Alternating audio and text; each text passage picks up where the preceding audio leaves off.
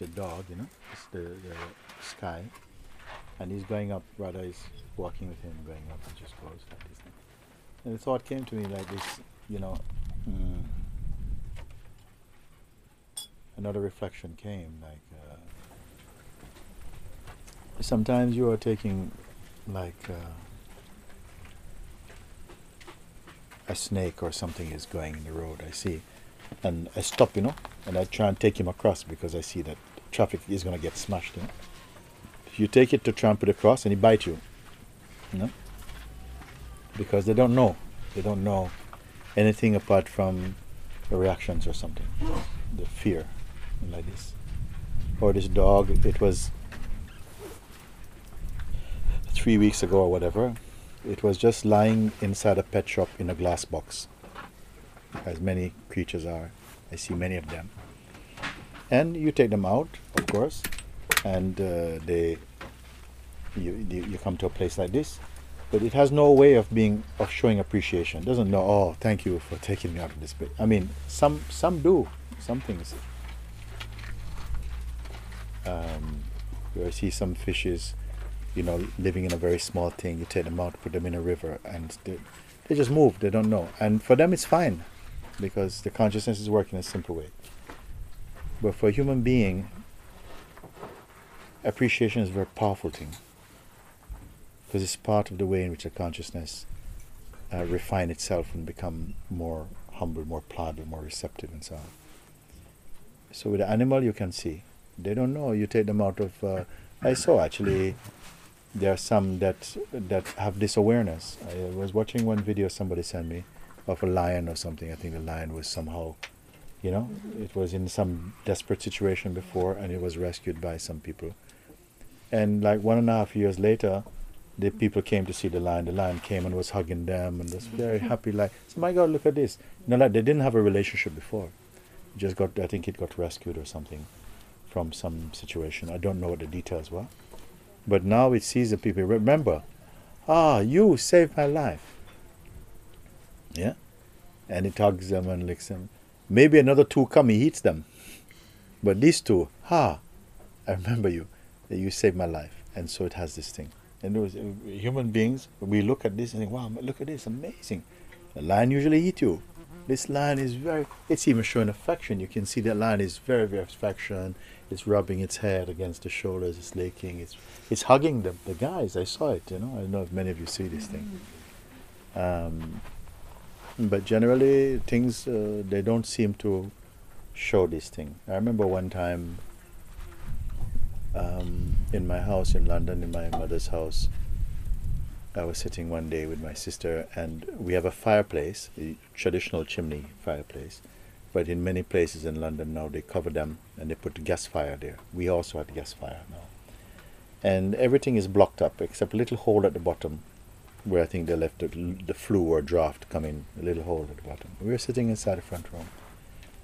And uh, I saw this thing go like this. Said, wow, what's that? It was so, it was such a surprise. This little, I said, oh, look at this. And she said, she said, Julie came in, my sister. She said, what is that? I said, look at this. Look, keep your eye on this hole and again, and she jumped completely on top of the sofa. She said, "What is that?" You know. But I said, "No, no, no. I think there's something there." I started to look at it. I said, "It must be something that's trapped there," and it was a bird.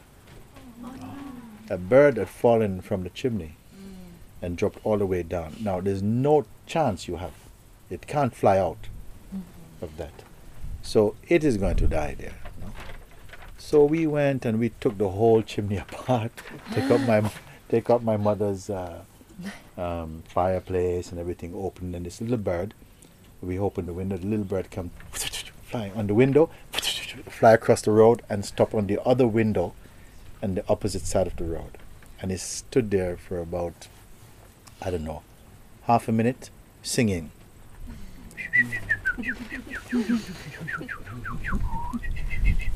I'm serious. Okay, okay, it's enough. It's okay. It's but I knew it was just so happy.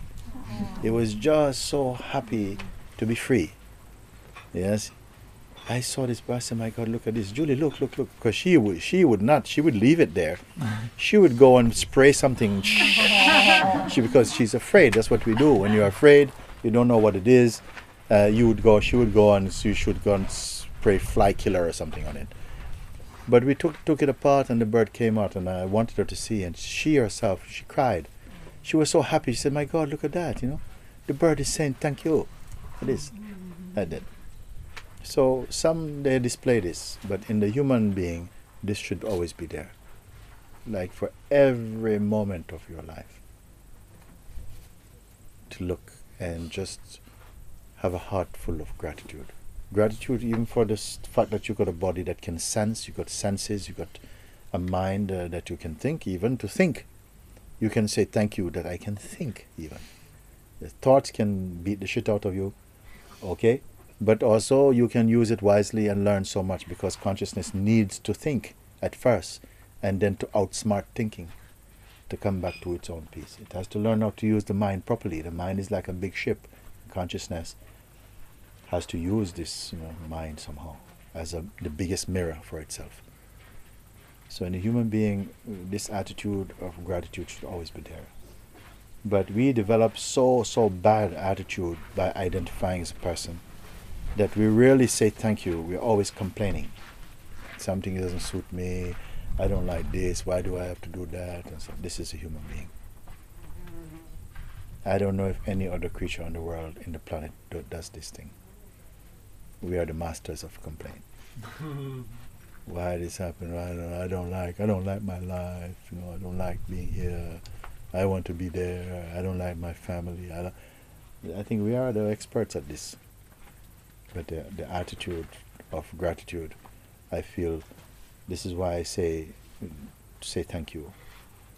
Learn to say thank you. At first, you may not think you have anything to say thank you for. So you can just start mechanically, just saying thank you. And then it starts to come inside. Oh my God, I could say thank you for this, and thank you for that, thank you, thank you, thank you, thank you, thank you, thank you. Who are you saying thank you to? Doesn't matter. Even if you don't believe in a God, you know life. You must be smart enough with sufficient intelligence to say thank you to whatever makes this possible. That I I can feel the sense of being, the sense of presence. I can feel and enjoy the sunlight or good health or to see someone happy, to feel inspiration. This thank you, thank you, thank you. Why not thank you? It is infinitely greater and smarter than saying, oh, no, thank you, I don't want this. It's so much. So we show we are not so smart. You cripple your consciousness with just uh, trying to be something, trying to be special, trying to be seen. It's completely. But just to say thank you for even painful experiences. You say, yeah, actually, you know, it brought this insight, it brought a certain thing. Painful experiences, it teach you to be more contemplative, more reflective, and so on. Everything you can say thank you for this thing.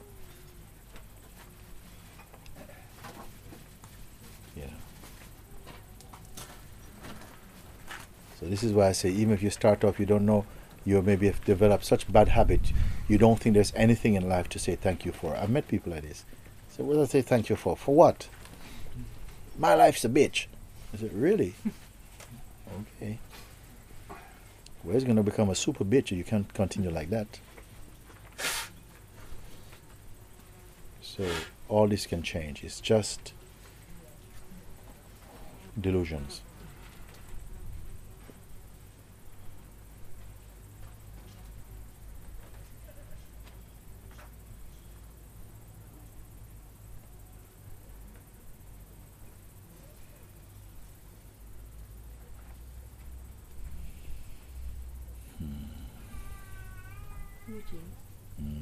Sometimes um, naturally that feeling of thank you is just there. Mm.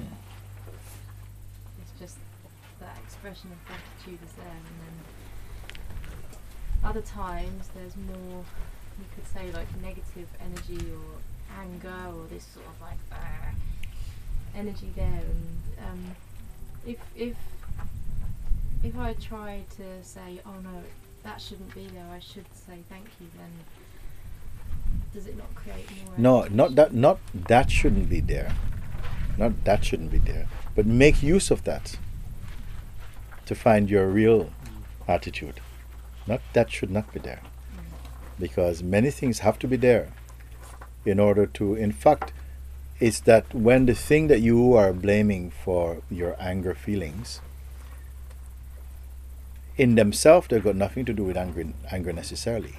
It's just that maybe something inside you feel that they, that should not be there. You see?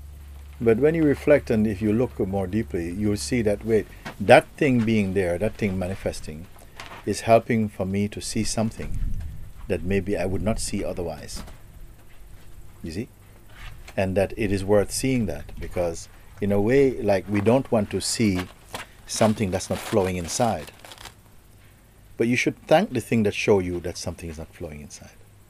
In a way, you can look and say, okay, you know, I can see because almost we feel that there's a wrong that is just outside us. It's a wrong that's doing. Yes, and there is that too because there are other forms and other belief systems functioning around you, but nothing by itself can make you suffer. You have to participate. You have to also tune in, log in to that type of a certain mentality to then feel, yeah, you know, I, you know, I don't like. I, but if you if you look into it and you feel what even painful things bring, and you are very still inside and allow it. Don't say it should not be. Let it be there. And be quiet. You will see the opportunity you would otherwise have missed if you just label that thing as being wrong.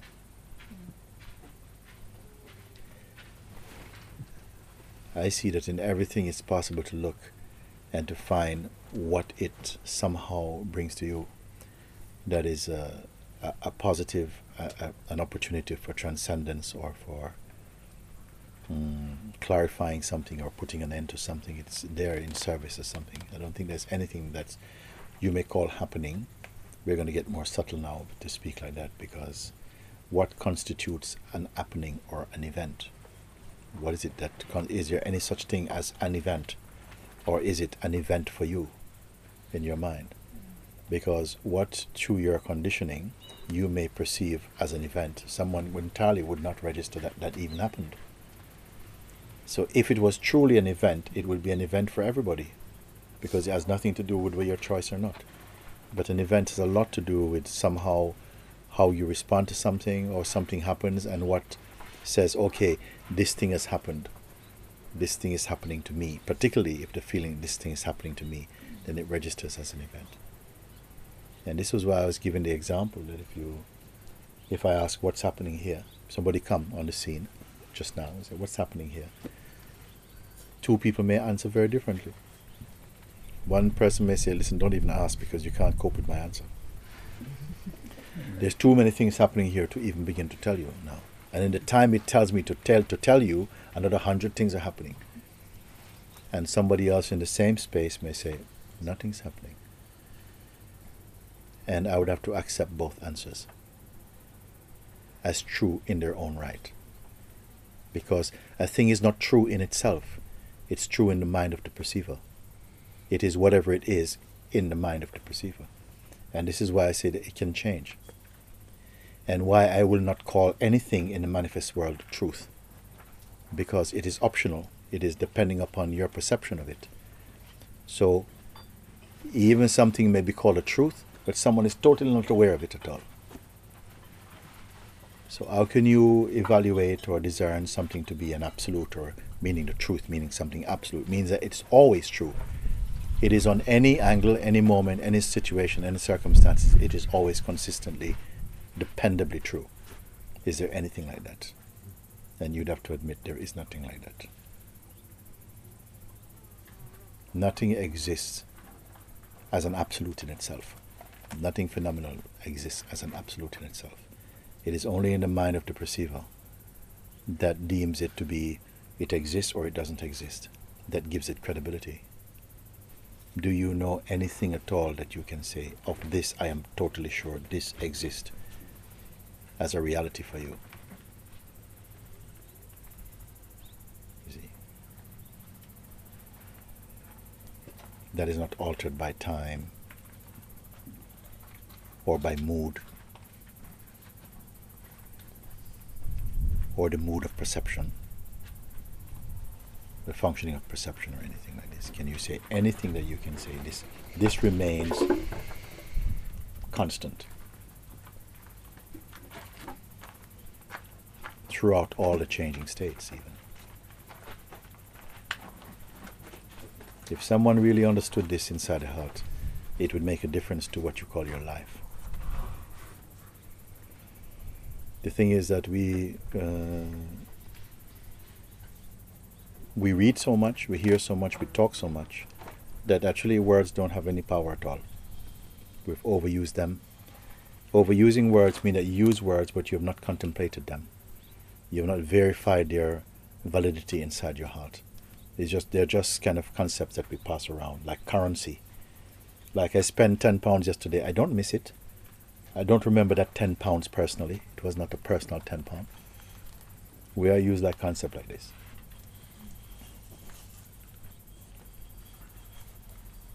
And like money, suppose your grandmother gave you, you know, ten dollars. It's ten dollars. For anybody else, it's ten dollars, but for you, it's your grandmother's ten dollars. Okay, so somebody comes and wants to borrow some money from you, and they say, "This man, can I borrow ten dollars from you?" Say, "Yeah, go in my purse and you can take it." You say, "Oh, don't touch this one. You know, I can give you another ten dollar, but don't touch this ten dollar." So, for them, say, "Hey, what's? Ten dollar or ten dollar?" Uh, no, no, no, it's okay. You know, but you can have this one because this is more than ten dollar. This has been sentimentalized now, so it's my grandmother's ten dollar. Okay, so that meaning you have given to it. Nobody else has given to it. And it is the same with with most concepts. You you use concepts. We use concepts. They're not special in themselves. You make them special. So I want to know if there's anything in the life that you can say consistently this keeps its validity. This keeps its its truthfulness. This keeps its factfulness. This is always the same. I don't think you're going to give me an answer on that one. And if you see that everything that i consider to be so is just how it appears to me in my consciousness how it appears to me through my upbringing or my mm, programming or whatever and that I give the right and see that in another person or not in another vessel of consciousness it might be perceived very differently. It may not even be acknowledged as important enough to call it an event. Then you'd have to admit actually I cannot see anything at all that I can say this thing is absolutely the same in any time of day, in any time of year, in any season, in any mood, it remains the same then if you've understood this inside your heart, uh, then you cannot give power to something. You cannot give it. Uh, nothing has that power in itself. It has to be a relationship that you supply the power of your meaning to it, the meaning it should have for you. It does not have the power in itself because if something had the power in itself, it would have the power over everybody. For everybody would, would have to acknowledge this thing is powerful this cup is a divine cup. Then I show someone who's an atheist, you know, you know this guy, oh no, I can't drink, that's a divine cup. You'd have to say that. They say, no, this is a lot of rubbish. Divine, what's the rubbish? You see? So you cannot say that. You can only say, this is how it feels for me. And even how it feels for you. Maybe tomorrow you change your mind. Tomorrow, listen, man, just uh, give it to the pigs. You, your nothing is so constant then if you've understood this and contemplated it, not just understand it intellectually, but you've really contemplated it, then what is going to be so fascinating about anything in the world for you?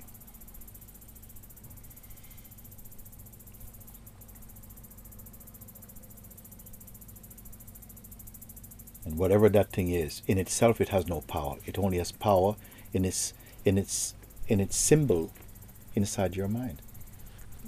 I'm just asking you to look at this and to say honestly, is it true or not? Then you'll have an understanding a little bit of what things are. You will have a, an understanding in your heart that, you know, how can I say, how can I be, how can anything that I'm perceiving destroy me? you know, break my heart. Oh my God! uh," unless it is just your projection.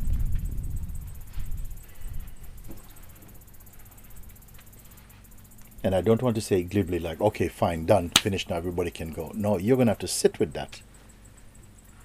You're gonna have to sit with that over breakfast and lunch and dinner and bedtime. You're gonna have to contemplate that until somehow it gets rendered inside your being. Because if you say, yeah, yeah, I agree, that was really nice, you'll walk off and you'll go different directions with that understanding. It will not stay with you. Why? Because you've done it a thousand times with different things that you've looked at and felt, you know, this is so important. You walk away and it hasn't, you, it is not, it is not inside your being anymore. Then is there a need for anything like this to stay with you? Actually, I would say through contemplation, it is worth it that when an insight flowers inside your heart, then it is good to give time to, to, to register, to acknowledge this inside your being. Don't just say, well, it's just another phenomenon, I can forget about it. Because that is just stupidity. You cannot be some, uh, you're not going to somehow mm, transcend the power of your own egoic thinking like that. You have to somehow sit and uh, verify your experience, digest your seeing, your understanding. Just that little bit you have to do. Contemplate over and over again. There are just a few insights that you need to somehow mm, acknowledge in the depths of your heart. Not a hundred things, not fifteen things, but uh, some things simply flower inside your consciousness, and it's so important that you have to leave everything for it. You have to leave your family, leave dinner. Sometimes you have to put your baby down for a minute. I just have to go and just have to sit in the garden for a minute with this and just digest your understanding. Don't just say, oh, I can wait, I'll, get back to that. No, no. Sometimes you have to leave things which appear to be important for to go and sit by yourself to render your seeing, to, to, to firm up your understanding in them. And it is worth it because when you do that, the power of that insight is going to infuse power maybe for the rest of your life if it needs to be. It will inform your consciousness in such a powerful way. But if you're just treating it like, you know, some kind of, you know, candy you enjoy for a moment, then nothing comes of it. How many of us have read things in books that you felt, wow, that is so, that is so powerful. But you can't remember what it is. It, it, it didn't join your life. It just joined your mind for a moment, like you did with flavors. You know, so many flavors you can taste, and it's just pass on. But there are some things that you will hear or see or experience that will change your life. Maybe it will be a person. Maybe it will be a doctor or a meeting, one, one meeting or something that is going to have such a tremendous impact on your life. It's not going to be the same again. Like if you go to see your doctor and uh, they do some tests and you go back to get the report, you're going back next week. We send you next Wednesday.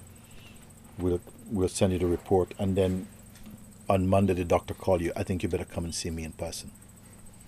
Already, tick tock, tick tock. They sit you down and say, "Who is your next of kin?" Your, your life is changed already. Okay. There are some news. It need not be bad. It just can just be impactful. That the impact of that, the few words spoken, is going to change the way, the velocity of your thinking, the way that you look. Is gonna one moment something said, something heard or understood, is gonna kill time for you. When I say kill time, I'm talking past time. I'm talking about time is finished for you. It leaves you no future. You know what it's like when you got no future? People think, oh my God, no future. Actually, you are beginning to be free. When you don't have this space, because at present our future is only space for you to project your fantasies upon. When something robs you of time, takes time away from you, introduces you to the presence. But something inside fights. No, no, no. That's terrible, my terrible. But then at a subconscious level, your life, your soul begins to breathe again because you say, My God, I don't have time to play in my head anymore. Some people also, their life begins when they hear the news that they're going to die, actually. They begin to live. They say, My God, every moment is precious. So, what do we understand about life? Very little. About life, there's no life apart from you. So, if I say, What do you understand about life? I say very little. I can change it. What do you understand about you? Very little. Same thing. You, life, same thing. And do you need to understand uh, in terms of uh, information? No, you don't. Your life is, should not be information. Knowing yourself is not information. It is knowing some fundamental things. Like I say, that whatever you see, whatever you experience, is nothing is permanent. You know, and this is not a depressing discovery. In fact, it's a liberation. It's only a depression for our projecting mind.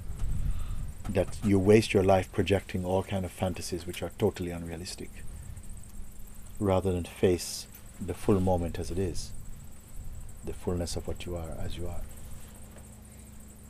To live a life filled with distractions and distortions.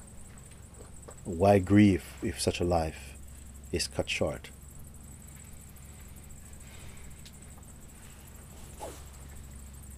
So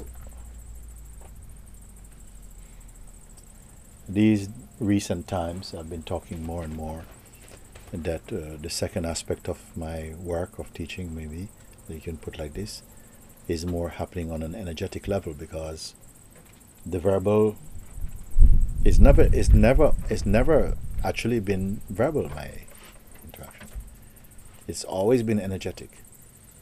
But very often the people are listening on a verbal way because that's how traditionally we've understood things or have the, the notion of understanding things is that it makes sense and yeah, yeah. And you have a, a feeling that you know something here, but here you deny it in your livity.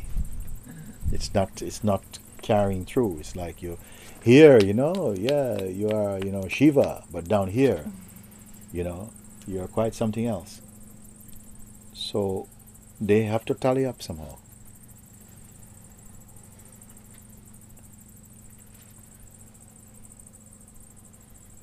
You cannot have, you cannot dictate to life how life should be for you to serve you. That is total arrogance. If there's going to be an exchange, it is you who must drop. Life cannot drop. You have to drop your notions about who you are, about what life is. And something inside fights to retain identity you know, I want to be like this. I want to, you know, it has to be like this. You want to keep you, but you don't know who you are because the, the idea we have of who we are is almost a poison actually to our true being. Very often we are very selfish, very full of fantasy, uh, full of complaints and fears, resistances, judgments, uh, spiritual fantasies, all of this stuff. And something inside is fighting to preserve this idea of self and you can spend your whole life, if not lifetimes actually, in that delusion. This is why I say, come, spend five, seven, or ten days here. It will be enough. If your heart is full, if your heart is very open, I think you can move mountains of delusion. If your heart is closed, uh, not even, not even uh, divine beings are really going to shift it. If you are just full of you, your own idea.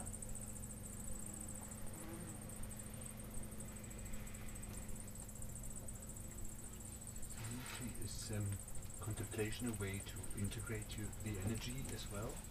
Yes, yes, yes. Because what happens is that from time to time, if you have said yes inside your being, that uh, you know, when I say yes, what I mean by yes.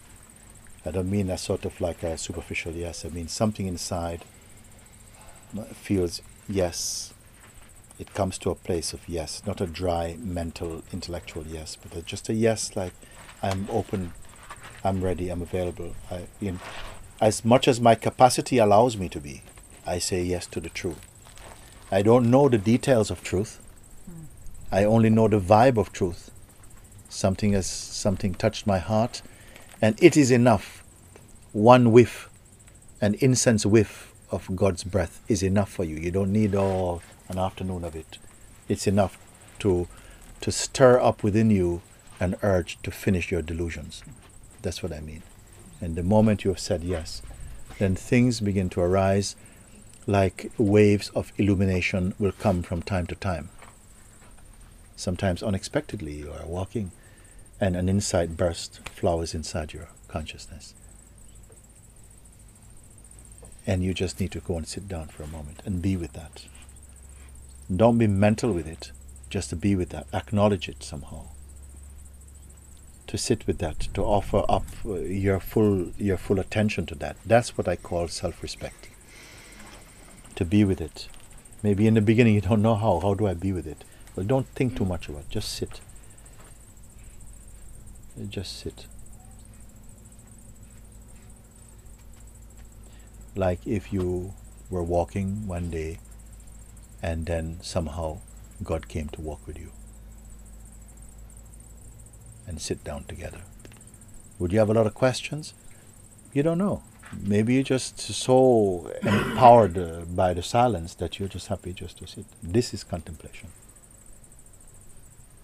What do you do in contemplation? You, you don't know. You're just there. But your, your whole being is an offering to that moment. How? I don't want to say how. It, I don't want to create limitations around you. Just be there. And you'll find that all your your A, B, your B, C, D, E, F problems that they, they, have no play, they have no con- context, they have no part, they have no no space to molest your your your peace. You're you're singular in your presence.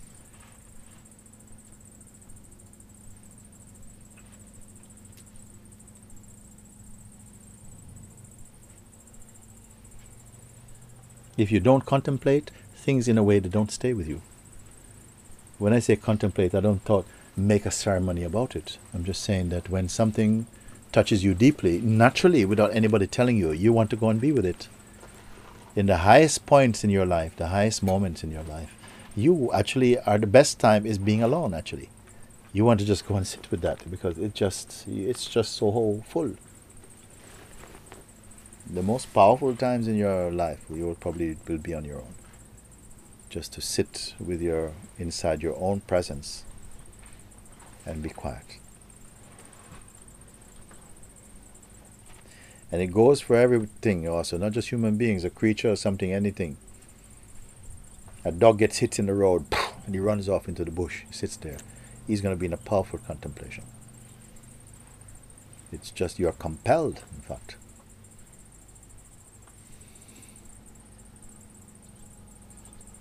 There's a side to our nature that that that just is working to be comfortable. But when you work to be comfortable, you just go to sleep in yourself. You sleep your chance by. Sometimes I'm not saying to go look for trouble. I'm just saying that somehow you're open and life visits you in many different ways, in many different forms. You become alive to life. Mm. When you are in a state of contemplation, you naturally don't want to be in company very much. It is not something that is not a social um, quality.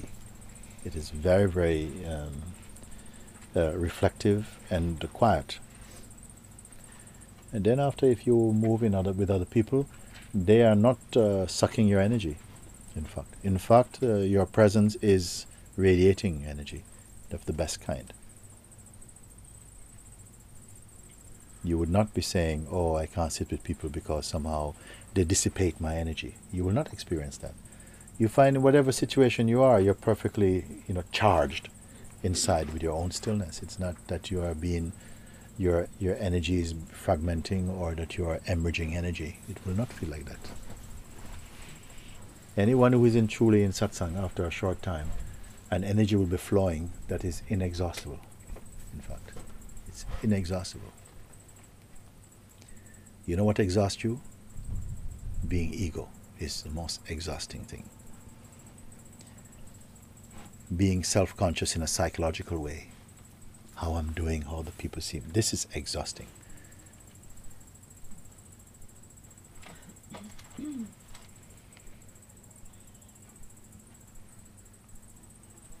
Most conserving, uh, being empty. Not planning your next action, your next thought, your next feeling, nothing at all. Just you're here. You see.